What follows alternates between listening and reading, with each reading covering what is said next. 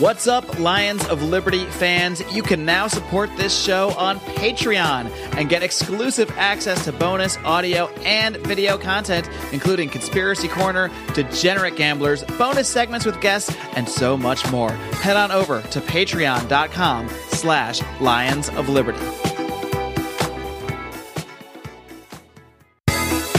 Welcome to Electric Liberty Land here on the Lions of Liberty podcast, your weekly shot of culture, comedy, and liberty with your host, Brian McWilliams. Hello, electric libertarians in this liberty land that we have created together, you and me, forever and ever, just like the Care Bears. Care Bears share, my little babies. And I got some things to share with you today. And no, they're not all going to be based upon Kavanaugh, although Kavanaugh seems to be completely impossible to ignore as new uh, developments keep springing up. And it looks like they're going to actually have Ford testify. Uh, not sure exactly when. I've read two different things. I read that she was going to testify on Thursday, then I read she was going to testify on Friday. Now it might get pushed to next week. Who knows? But I think they're actually going to vote on Kavanaugh regardless uh, as of next week. So things are moving and shaking. But before we get to that, I want to remind you that this is Electric Liberty Land episode number 91. Of course, that means you can go to lionsofliberty.com forward slash ELL91 for all the show notes on today's episode. And also, before we get into the Kavanaugh stuff, I got to talk about Donald Trump's speech to the UN. And I don't want to talk about him crowing about uh, North Korea. And I don't even want to talk about the hilarious reaction to Donald Trump going in there and addressing the UN. And he starts off just saying, you know, I've done uh, such wonderful things with my presidency and uh, getting laughed at, basically talking about the achievements that he's uh, that he has, which some of them have merit. You know, the uh, unemployment rate is quite low. The economy continues to do fairly well. Uh, he did reduce the taxes. Uh, the trade war is a nightmare, as we all know and uh, are experiencing. But it just was too funny that the UN crowd overall laughed at him. Allies and opponents both. See, that's how you bring countries together. You get you, you get Donald Trump going out there and uh, and making outrageous proclamations, and everybody comes together in laughter. See, and that's why people. That's why this war against jokes has to stop. I mean, we see the power of laughter to bring cultures together, to bring people that hate each other into unison with laughter. And yet we've got all these fucking assholes trying to stop us from telling jokes, telling us what we can and can't joke about, breaking Norm Macdonald's spine over the PC wheel of torture. Just shameful to see. So let's get into Donald Trump. And before we do that, though, I want to talk about Nikki Haley, who, of course, is the US, UN ambassador. And uh, I've come down pretty hard on Nikki Haley in the past. Namely, the one thing primarily that I continue to bring up very often that uh, was the position that the U.S. took in the UN courts, wherein they declined to take a stance condemning the killing of homosexuals. Why? Oh, because we didn't want the UN to come back at, at us and say, well, you have capital punishment in your country. So, you know, it's the same thing, which of course is ridiculous and shameful. And uh, even though I'm against capital punishment, that doesn't mean that the United States shouldn't be taking a stand on throwing gay people off buildings and murdering them. I mean, call me crazy. Call me a nut. So, anyway, Nikki Haley this week in this build up to Trump addressing the UN and going into a, a pretty long diatribe on Iran, which I'm, I'm going to play for you guys in a little bit. Nikki Haley is reacting to, I mean, a truly tragic event in Iran where they hosted a military parade and they had people attack them from two different organizations that took credit. One was ISIS, of course, the Islamic State, which takes credit for everything, so that probably means nothing. And the other group that took uh, credit for it was called the Ahvaz National Resistance, who I have never heard of in my life before. But they dressed up like Revolutionary Guardsmen uh, to sneak in and get close enough, and then just open fire into the crowd, into the uh, military people, and killed about, I think, at the last thing I read was 25 had actually died. And that included a four year old girl who, regardless of what you might think about Iran and politics in general, I think we can all agree that even a four year old, regardless of whether she might be yelling death to America, if someone that's four years old dies, that's a tragedy. That's not something that anybody should be happy about in any way. Uh, that's somebody whose opinions have, if they've been formed, they've been formed by virtue of their parents being uh, terrible people, just like we have in the United States. So you had 25 people die. And in response to this, you have Nikki Haley going in there and saying, in regards to President Rouhani, saying this quote, he's got the Iranian people protesting.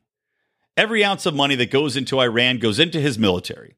He has oppressed his people for a long time, and he needs to look at his own base to figure out where that's coming from, Miss Haley told CNN. He can blame us all he wants. The thing he's got to do is look in the mirror. Now, that is so unbelievably horrible and wrong on so many levels because, and we're going to get this is the theme of this opening monologue, by the way.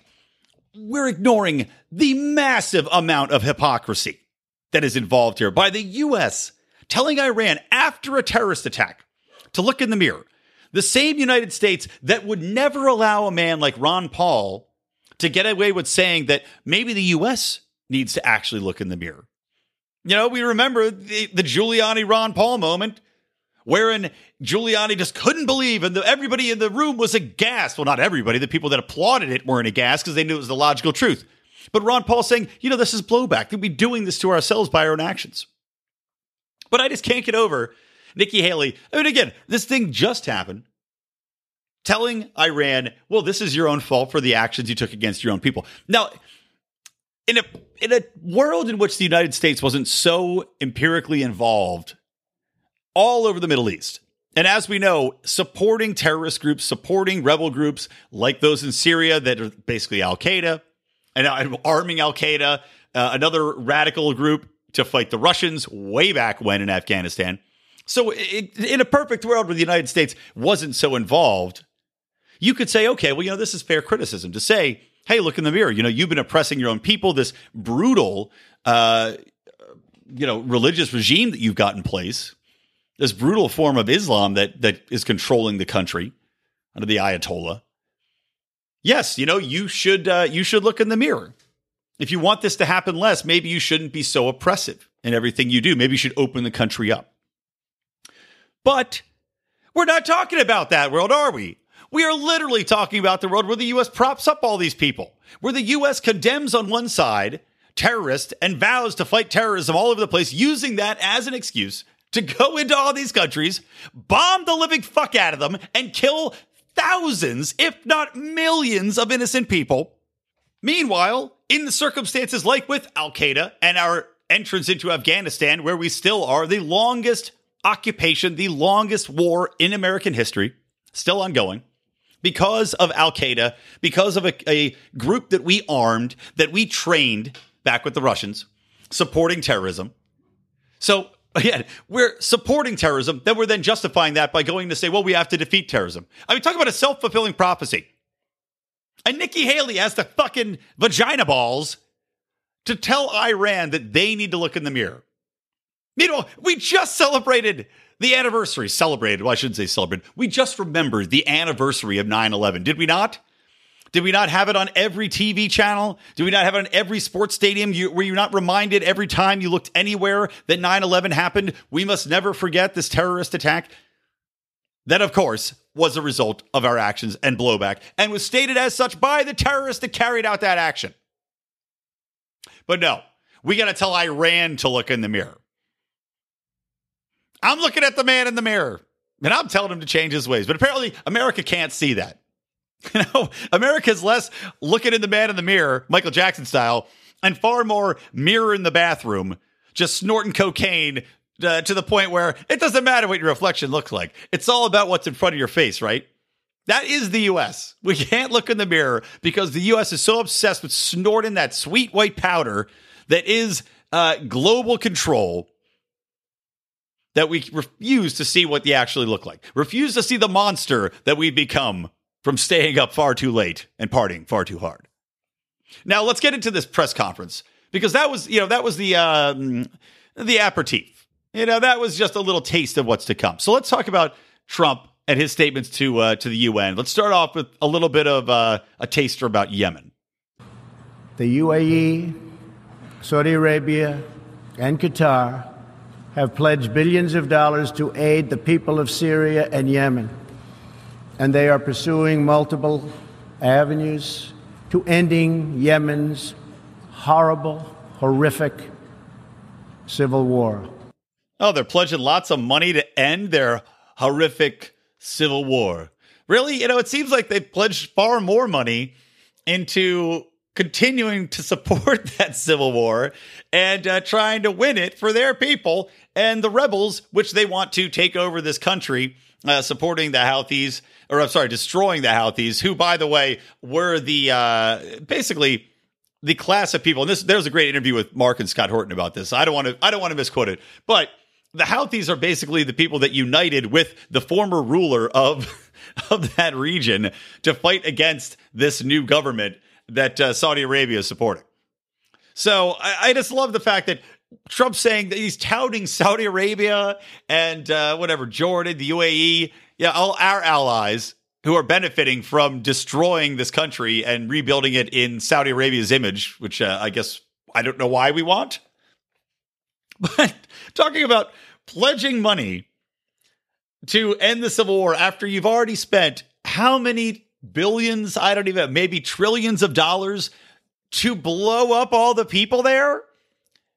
And I mean, you, you've spent all of this blood money, and now just you're trying to pretend like this coalition to to what put a couple million dollars into sending some red truck uh, red cross trucks in there sending some of the humanitarian aids in there that you yourself had been blocking for the entire duration of this crisis, this entire duration of this genocide that is ongoing?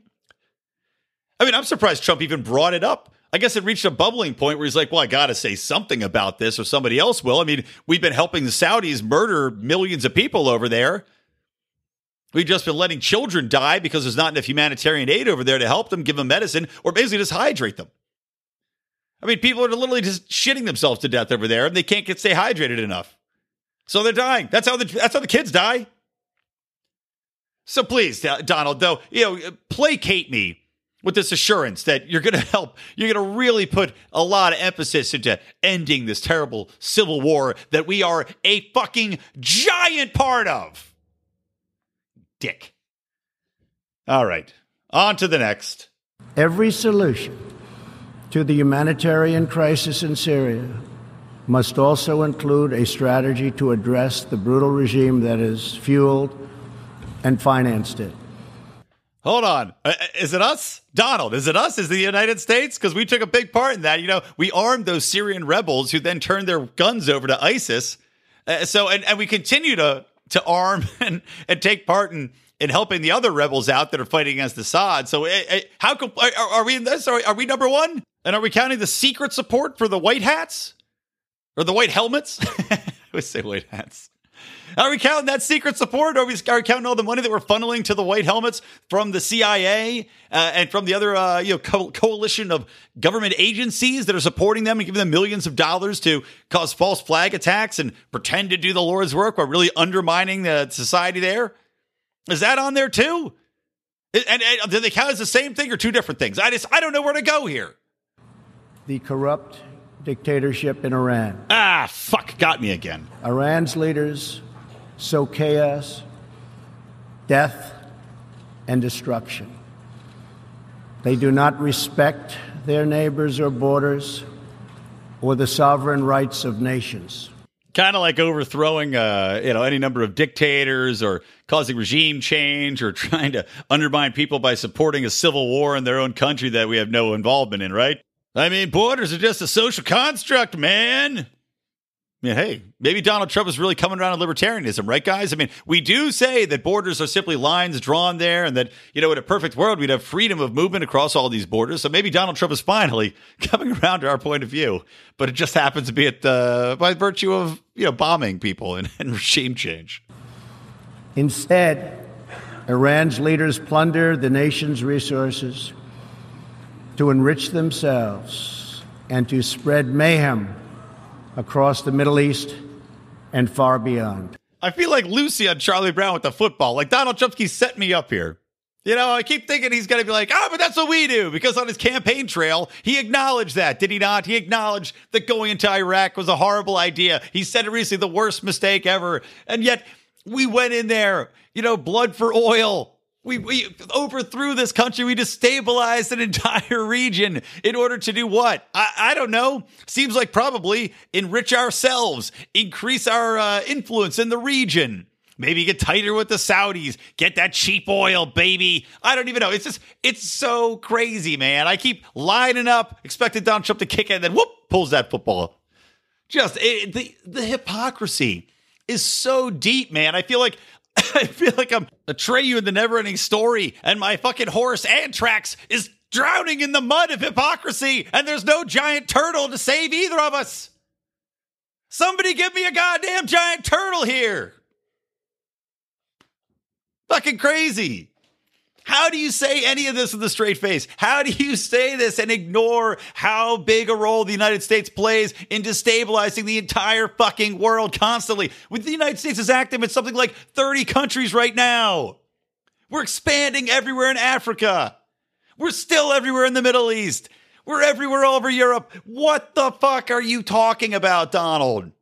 Pinpointing Iran? Iran has like nothing Nothing. Iran has like no fucking air force. Like what? They're the, the biggest evil in the in the region. They're they're doing all this. They have all this influence. We have them surrounded. We literally are all around them. We're like in Iraq, we're in Afghanistan, we're in Saudi Arabia, we're, we're partners with the UAE, we're in Syria half the time. Like, what are you talking about? Iran just wants to not get wiped off the face of the earth the same way North Korea does, by the way, and they probably just don't want to be fucked with anymore. So, what do you expect? I'm not condoning the way Iran runs their country. I'm not saying that I'd want to live there. God knows I wouldn't want to live there. They've got some major issues, but those major issues don't concern me.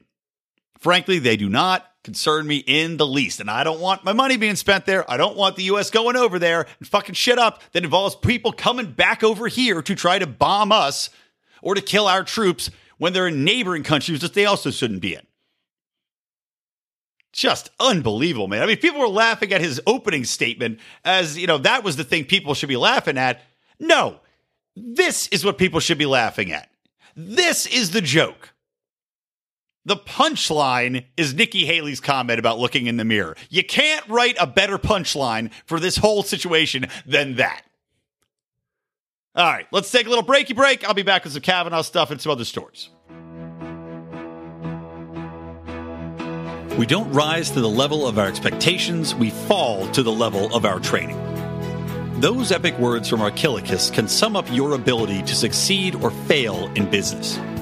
I want to recommend Conversation Mat Time to our listeners as a way to hone your one on one conversation skills in a role playing session that can help take you to the next level. During 25 minute sessions, you'll work through the best way to approach that raise, that interview, or that relationship with a practice professional that will provide the confidence and experience you need to get paid what you're worth or take that interpersonal risk you've never been able to conquer. Just like in jujitsu, the difference between a novice and a black belt is mat time Train to win. Visit conversationmattime.com and take advantage of a free 15 minute consultation just for listeners of this show.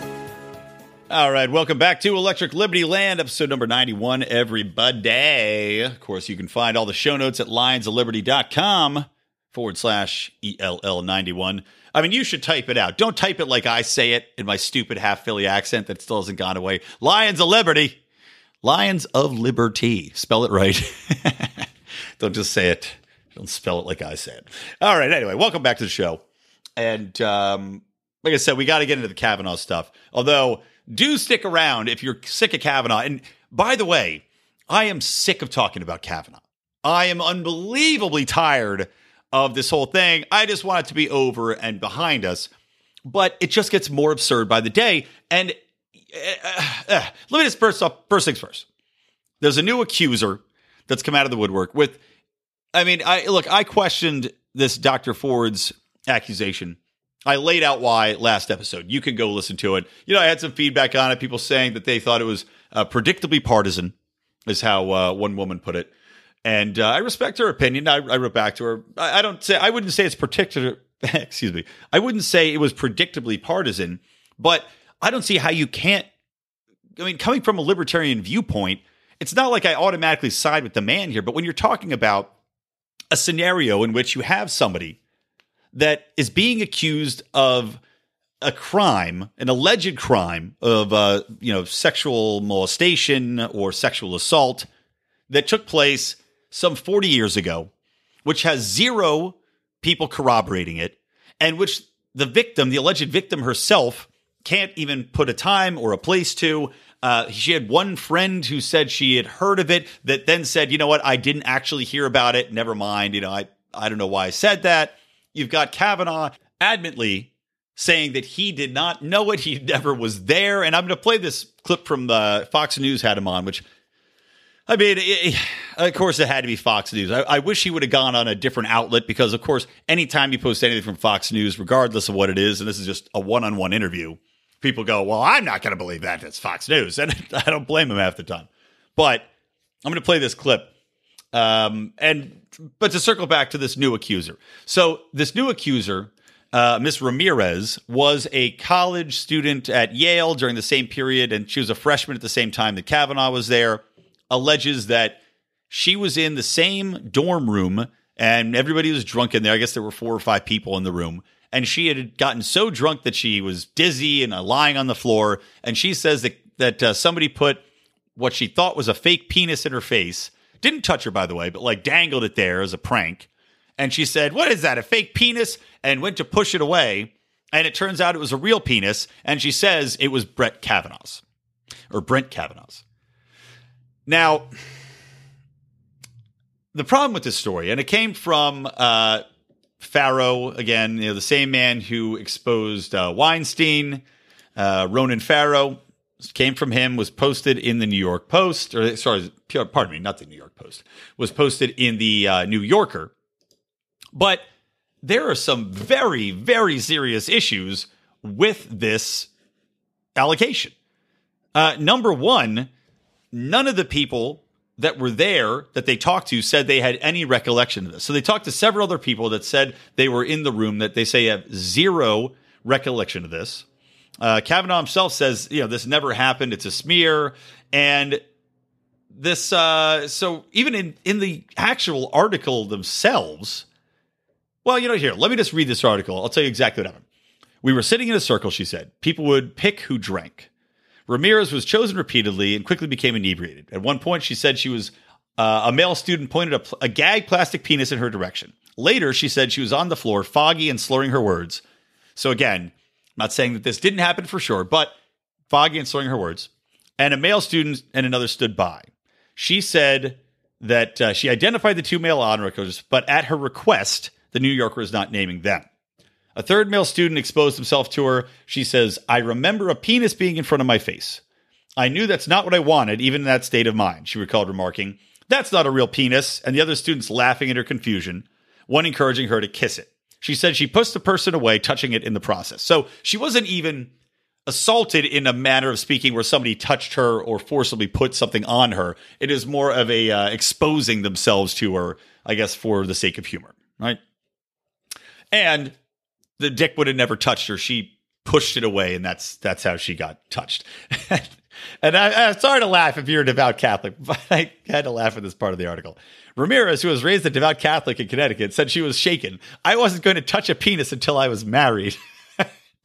I was embarrassed and ashamed and humiliated. Now, look, I'm not laughing at sexual assault victims. So nobody come and fucking, you know, say, oh, how can you laugh at victims? But that's, I mean, that's just such a funny statement. I wasn't going to touch a penis until I was married. Uh, anyway. So, anyway, she says she recalls another male student yelling, "Hey, Brett Kavanaugh just put his penis in Debbie's face." And uh, then she later, this and it says this in the article. Ramirez acknowledged that there are significant gaps in her memories of the evening, and that if she ever presents her story to the FBI, she will inevitably be pressed on her motivation for coming forward. Bah, bah, bah, bah, bah. Get crushed about her memory given her drink at the party. And yet, after several days of considering the matter carefully, she said, I'm confident confident about the pants coming up. I'm confident about Brett being there. However, they also say this in the article. She had to take six days to try to remember what happened. Understandable. And of course, that entire time was consulting with her lawyer. Adds a little bit of mm, questionableness to it. And um, the other issues here is that they tried, you know, the New York Times tried to follow up with other people that were in the story, and they found those people. They were able to track them down just because, in the same way the New Yorker was, you know, this allegation. I'm not sure exactly how the Democrats dug this up. By the way, I'm not sure if they're if they've got the Russians uh, or, or Hillary Clinton's GPS firm is colluding with the Russians and the British to try to comb through Facebook or Twitter posts or whatever it is. How they found this incident because she said she never wanted to talk about it. So uh, how's it get out there? How do they get found? But the New Yorker tracked these people down. The New York Times also tracked these people down, tried to corroborate her story with everyone else that she named, and all of those people said they had no memory of it happening. That's a problem. That's an issue. The other thing is that they tried to go and get this woman to testify in the same way that they got Dr. Ford to come and testify, and she refuses to do it. She says, Well, I told my story to the New Yorker, and my lawyer will field all the other questions. So she refuses to testify, which to me also raises a red flag of, well, uh, why why are you telling this and refusing to testify? It seems like you just want to get this one story out. You don't want anybody to be able to question it in any way because that's what testifying would be, right? And she won't talk to other press. Thus, she has put out a dialogue, again, accusing this man with no evidence, no corroborating evidence other than a memory she claims happened. And again, 35 years ago. Meanwhile, is not going to be held accountable for anything she's saying. I mean, think about that. Unlike Dr. Ford, who I'll say, even though I have my, I, I don't know what happened, okay? And I'm going to play this interview with Brett Kavanaugh. I don't know what happened. It could have happened just like she said at this party. But at least she has, you know, she's willing to put it out there. She's willing to say, I will come in, I'll testify, you can question me. That makes me want to believe her a hell of a lot more than this woman who refuses to even be questioned and simply wants to say, This is my story. And I refuse to take any questions or be questioned or challenged on it at all. Okay, goodbye. I mean, this is a fucking drive by. All right, let's get into this interview and then we'll come back right after it's done. Did anything happen? No, I've never sexually assaulted anyone, not in high school, not ever. Uh, I've always treated women with dignity and respect. Uh, listen to the people who've known me best through my whole life. The women who've known me since high school, the 65 who overnight signed a letter from high school saying I always treated them with dignity and respect. But with regards This to a- Christine Ford, do you know her? I I may have met her. We did not travel in the same social circles. She was not a friend, not someone I knew. You don't remember ever being at parties with her ever? I do not. And this is an allegation about a party in the summer of 1982 at a house near Connecticut Avenue and East West Highway with five people present. I was never at any such party. The other people who are alleged to be present have said they do not remember any such party. A woman who was present, another woman who was present, who is Dr. Ford's lifelong friend, Leland. has said she doesn't know me and never remembers being at a party with me at any time in her life. All I'm asking for is a fair process where I can be heard. Okay, so there you have it. That was just a small snippet because the interview itself is about 20 minutes long. But I mean, what you hear there to me is a guy that adamantly, like I said, adamantly is denying what happened. He's saying, and I mean, with good cause, citing the fact that all the people that she says she was with, that she was best friends with, he doesn't know. And they say they have never met him. They have no recollection of the man. Talking about this Deborah Ramirez case, like I just said, all of the people that she alleges were there, none of them remember this at all. None of them can corroborate it. None of them say that it happened. So it raises a lot of red flags. And and the fact that Kavanaugh went on and, and did this, I was reading the CNN article, which is just eh, well, it's CNN, so you know it's going to be ridiculous. But CNN Politics has this piece by Stephen Collinson saying that somehow this is an unprecedented step forward for a, a Supreme Court nominee to, to go on and do an, an interview of this nature. And I agree with them. I mean, I've never seen something like this before. Usually it's happening in the you know in the the committee chambers, which is not even required, by the way. You know, Tom Woods was talking about this. You know, constitutionally, this Judiciary Committee, it, it's just it's this is a pretty new thing. But to the fact that he's going on TV shouldn't be unprecedented because it simply it's been forced. I mean, you're talking about forcing someone's hand. And the biggest problem I have with this article, this this guy's writing, is he said somehow this was a sign that it's like it's like putting the status of a Supreme Court justice below, and it's all Kavanaugh's fault. And this is what he's saying: court is not above politics, and that somehow now this you know this Supreme Court nomination is just a regular government politics position that you have to campaign for. Well, yeah, when somebody comes out of the woodwork a week before you're supposed to be confirmed and tosses an allegation your way that is enabled by Dianne Feinstein, who sat on this for months during the initial questioning, yeah, this is what you have to do. This man's trying to save his position. And I will reiterate I don't know if he's innocent or guilty. And you know what? Anybody listening to this, you don't fucking know either. None of us have any idea. And all you hear in this interview is him saying, Look, I didn't do it. Nobody out there seems to be able to prove or corroborate a story to say that I did do it. And also, I've got tons of people sticking up for me. I've got character witnesses all over the place. I've got decades of career behind me to cite and to point to, which is what we're supposed to be focusing on anyway, right? Is career law. And all I want is a fair shot here because he's being tried and convicted in public opinion court because you've got all these people coming out, the Me Too movement, and all these Democrats that saying that are basically saying we don't support the right to a fair trial any longer. I mean, the United States is whatever you might think about the United States, one of its stronger tenets is the fact that you are innocent until you're proven guilty. And this man is being basically tossed in the bin of you are guilty and you must prove your innocence. And that has been stated by these Democrats that are in Congress right now, which is absurd. I mean, people are tr- literally trying to eliminate due process. You've got let me let me read you a quote that's uh, that's one of these just it's just unbelievable. So this is what Senator Richard Blumenthal of Connecticut, who graduated from Yale Law School, had to say. We have a constitutional duty to get to the bottom of these allegations. They are serious and credible. We don't know it, but at number one, we don't know if they're serious or credible. They're only serious because of the nature of the, the hearing. And now the person with the most knowledge about them, namely Judge Brett Kavanaugh, has a responsibility to come forward with evidence to rebut them. Okay, so you have to come forward if you're accused of anything and you have to provide the evidence of your innocence rather than having someone, you know, I mean, let's take the police, for example. Hey, hey, Richard Blumenthal, do you know how the police operate? Well, they have to get enough evidence to convince a judge or a court to issue a warrant, in which case now they can go after you for a crime. Now they can arrest you. Now you then, after they go through the steps to get enough evidence or enough of a probable cause to get a warrant, that first you have to take that very, very uh, basic step. Then you get to defend yourself, and then you can prove in a court of law whether or not you are innocent or guilty. But the onus is still on who? The prosecution.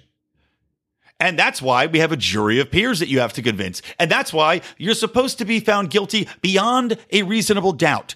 It doesn't sound like that's happening here, does it? It sounds like there's a whole shitload of doubts that keep cropping up in all of these stories. And it seems like a man's not getting a chance to defend himself. And meanwhile, what, what can he defend himself against? All the people that are accusing him have no one else to corroborate their stories. It's a literal one way street of accusations. What, so, how else are you supposed to defend yourself other than exactly what he's doing? No, I deny it. No, I wasn't there. No, there's no way I could, there's no one that could prove I was there. And here's all the people that support me and say that I wouldn't do anything like this. Anybody, you know, this could happen literally to anybody. Anybody. And we see this shit play out with Title IX cases all the time in colleges where people are accused of sexual, uh, you know, sexual nature of things. You know, allegations of not even assault necessarily. Sex, you know, conduct unbecoming, sexual conduct unbecoming. And you see these people get thrown out of school, and then you find out, oh, well, you know what? Either the woman was lying, or they were both drunk, or the school defined who actually got molested and said, well, you know, you were both drunk, but uh, we, we still think you should get kicked out. And sometimes the women even say that's not what happened. We both, this is perfectly consensual, and they still get kicked out. So I'm going off on a tangent. And then so you've got people basically trying to eradicate the concept of of uh, you know a fair trial or in being innocent until proven guilty. And then you've got people like this woman, the senator from Hawaii. And you probably have heard this this quote put already, but Senator Mazie Hirono, Democrat, of course, who had this to say. I want just want to say to the men in this country, just shut up and step up. Do the right thing for a change. Not only do women like Dr. Ford, who bravely comes forward, need to be heard, but they need to be believed. Again, I don't know if Dr. Ford's brave. I don't know if she's an opportunist. I don't know if she's a psycho. I don't know. I don't know. You know, considering her background, I'm going to presume she's not psychotic. I, but I'm not going to presume that this repressed memory, which, again, repressed memories are notoriously uh, just kind of well known for being false or uh, drawn to the surface by the questioner. A lot of them are total horseshit. You know how, I mean, for example, almost every alien abduction is a repressed memory. So, you know, are somebody going to come forward and be like, Brett Kavanaugh, uh, he took me out of my house and he took me into the sky up into his starship and he probed my anus? Because it's got about the same validity, if I'm being perfectly honest. That's what repressed memories are. Same validity. But anyway, let's get back to this woman's statement. So, Senator, Senator Mazie Hirono says that men need to just shut up and step up and do the right thing for change. So, as a man, and honestly, and women out there, you should have a big issue with this too. To say that we need to step up and do the right thing for a change presumes that number one, all men are fucking pieces of shit. And that all men do the wrong thing all the time. And that we just have a basic nature of, well, you know, let's go out and rape some chicks. Yeah, let's go uh, finger bang some broads, whether they want it or not. Huh? Let's hop on the cruiser, slick back our hair, roll up some cigarettes in our sleeves, and go finger banging. That's not the fucking way it works. Men don't just naturally respond and say, "Well, you know, uh, fuck them, fuck, you know, fuck that chick, fuck, fuck her opinion. Nobody cares. She's got to be lying." That's not the way it works. You know, a lot of people throw out, you know, think about your mothers, your sisters, your daughters. Yeah, yeah, we do. We we have them. You know, I mean, my God, I can tell you, not that my sister ever got uh, sexually assaulted, thank God. But, you know, she had an ex boyfriend that at one point when I was in college had hit her. She calls me up crying. I'm at Penn State and I'm across the world. She's in New York. I would have to jump on a jump my car and drive. And I was out hammered, hammered when she called me in fucking tears. And I about lost my goddamn mind. I was crying. I was so fucking angry. I was I was marching to my car. My dad calls me, has to talk me off the ledge of driving to New York because I wanted to kill this guy. I wanted to get my ass to New York as fast as I can. I wanted I was just dreaming about him opening the door and just me just beating his face in so badly that he just have fucking like I have teeth stuck in my knuckles. That's how most men actually view sexual assault and rape guys. That's how most men react to it. We don't think it's cool. We don't think it's okay. But you also have a giant gray area wherein who knows what's going on? Who knows if it's consensual and then somebody regrets it and reports it? Who knows if somebody regrets an action and makes up something in their mind to make that okay? Because that shit happens a lot. You know, I mean, look, you might, if you heard my Candidates of Liberty interview, uh, I was talking with uh, Lucy Brenton about this kind of thing. And look, I had a woman make up an allegation against me in the past. Thank God it only lasted about a day. It was, uh, I'll tell you the scenario. Me, uh, one of my ex girlfriend's very, very good friends, her roommate, drunk, drunk Halloween party night, went home, ended up uh, hooking up next morning, mind you. And at that point, both pretty goddamn sober, light of day, hooking up, completely consensual. And she then goes and tells my ex girlfriend, who was still fairly sweet on me, but was just a weird chick, goes and tells her because she doesn't want to tell her that, you know, we ended up fucking, goes and tells her, well, oh, you know, he, he raped me. So when I got wind of that, of course, I about lost my mind. I didn't know what to do. I didn't know if I was going to be, uh, you know, how how if she's going to go tell the cops this. I don't know, whatever. I get called from my ex girlfriend saying this is what she said, and I said that's not what fucking happened at all. And once, thank God, thank God, once I called her on her bullshit, she fessed up and said, "No, I lied. That's not what happened. You know, I just we I just I just made a mistake. I was drunk, and you know, I you know, I'm really sorry, and you know that." But guys, I may not be here right now. I may not be talking to you right now. I, I may not have a beautiful wife right now. I might be in fucking jail. My life might be ruined if this chick had gone gone ahead with this lie. And based on what? Because she felt guilty for screwing around with her friend's ex-boyfriend. That's out of my life. So, you know what? I'm sorry if I don't just believe all this stuff immediately. Because when you have something like that happen to you, it puts the things in a quite a different perspective. Anyway, so getting back to this woman's statement, though, st- just shut up and step up. Let me let me just address that. Just shut up and step up. Number one, you're telling all men we can't have a say in what's happening, that we can't have a statement, we can't have a response to being blanket painted as people that advocate and, and look the other way for fucking molestation and assault. Are you out of your goddamn mind? I'm sorry, if somebody comes up to you and accuses you of something, you're going to be able to defend yourself. And you have a very big right to say what you'd like in response. You, uh, you, you, I'd say you have pretty much a 50 50%, you know, 50% can talk about one side and 50% get the other side. That's how this works. When you have two parties involved in something. I mean, that's like if you went up to teachers and you said, okay, well, you know what? You know, there's a lot of, lot of female teachers, just oddly enough, by the way, a lot of female teachers end up fucking their young students. I just saw another story today about you know, a woman who was banging a 12 year old. She said, I didn't know it was wrong. well, it is. But you have a lot of these teachers, a lot of these female teachers that have sex with their male students underage. They go to jail. So instead of that, if I saw that story and I was Senator Mazie Hirono, and I go, do I go to all teachers and I say, hey, teachers, all you female teachers, you shut up and step up, do the right thing for a change, all you goddamn child molesters. All of you, you can't, nope, I don't want to hear from you. I, you don't get to have a, a rebuttal to this. You don't get to say anything. All these teachers are molesting children, and any child that says anything about a teacher must be believed. Meanwhile, as we all know, the, the irony of that is that teachers' unions will go out of their way, much like the Catholic priests, will go out of their way to protect anybody that actually has allegations against them of any sort of things like this. But it's just the concept of it is so unbelievably stupid not only in painting all men as being complicit in this, but in telling them that we can't have part in the dialogue. All right, let's move on from this. I've talked enough about it.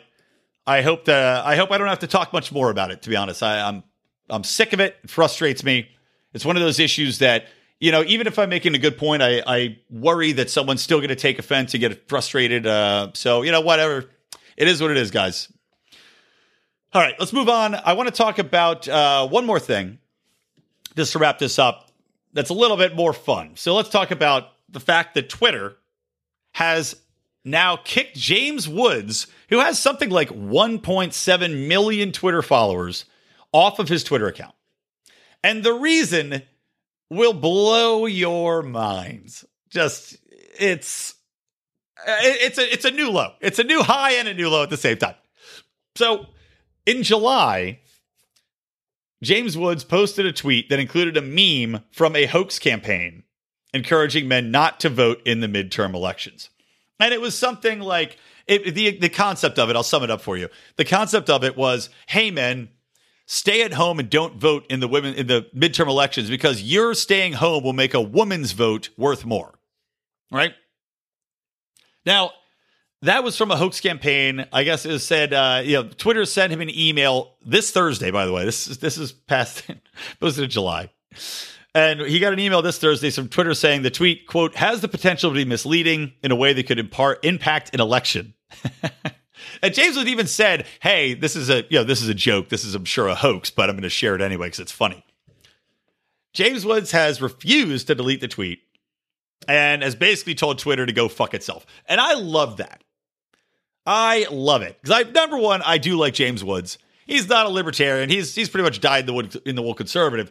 But I love the fact that he's a man that's not willing to uh, to bow down to the Democrat slash progressive over overarching uh, you know diktat of Hollywood progressives, and has sacrificed quite a bit of work for it. I mean, if we're being honest, I mean he's got fuck you money at this point, but I mean, the man was one of the A-listers in the business, and now since he's been conservative, he's been regulated regulated to uh, you know D-list, barely get work.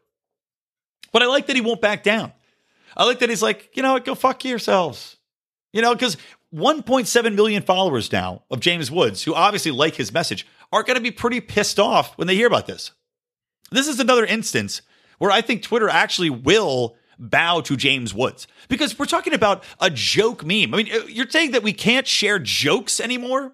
Now, granted, this campaign was serious, but he's not sharing it seriously. He's sharing it as a joke, saying this is ridiculous. This campaign to say that men should stay home so that women's votes are worth more in the election is stupid, and I want to share it because it's a larf. So clearly, Twitter's coming down. They have a war on jokes now. There's a war on memes. People, the meme war has begun. We have to win it. Mance Rayder, watch your ass, man. Twitter's going to come for you. You and your memeing ain't going to fly. James Woods, man. Maybe I'll try to get James Woods on the show. Wouldn't that be something, guys, if I got James Woods on for the 100th Electric Liberty Land? I'm going to try. I got a few different people I'm going to try. I got some connections to some of them. But who knows? Maybe James Woods would be a, an interesting guest to have on there. We'll see. But anyway, so good on you for sticking your guns, James Woods. Twitter has hit a new low, just a truly despicable platform that I thought was going to be one of the few that resisted this a bit since they didn't immediately kick uh, our friend uh, with the electric, the man who some people say created the concept for Electric Liberty Land because he would crow about having electric liberty in your eyes or something, get old Alex Jones. But uh, Twitter did, of course, buck Alex Jones kicked him off the bull. And now James Woods has been bucked off of there, but hopefully this cowboy comes back with guns blazing and forces Twitter to uh, change their ways. All right, that's going to do it for this episode, guys. Love you. Hugs and kisses from me. Don't forget to listen to Marc Clair on Mondays with his in depth interviews with leaders of the libertarian movement. Of course, I am here every Wednesday for you. You're a loving and attractive host. And listen to Felony Fridays with John Odermatt. And by the way, John had a awesome, awesome guest on last episode, basically talking about how he got it jailed for teaching people how to beat lie detectors, which I don't even know how the fuck that's possibly illegal. It's free speech. A lie detector isn't a protected government uh, device. Like, what, what the hell's happening here? You can't tell people, here's how the lie detector works, here's how you beat it. Somehow you could get arrested for that? So this man did get arrested, went to jail. He's still sticking to his guns. He's fighting the good fight. You, you got to listen, guys. So that was last Friday's. Make sure you check it out. Otherwise, I'll see you next Wednesday, hopefully talking about the very last of Brett Kavanaugh, one Brent Kavanaugh, one way or the other. So for me, Brian McWilliams, from the Lions of Liberty and from Electric Liberty Land, always stay plugged in to Liberty.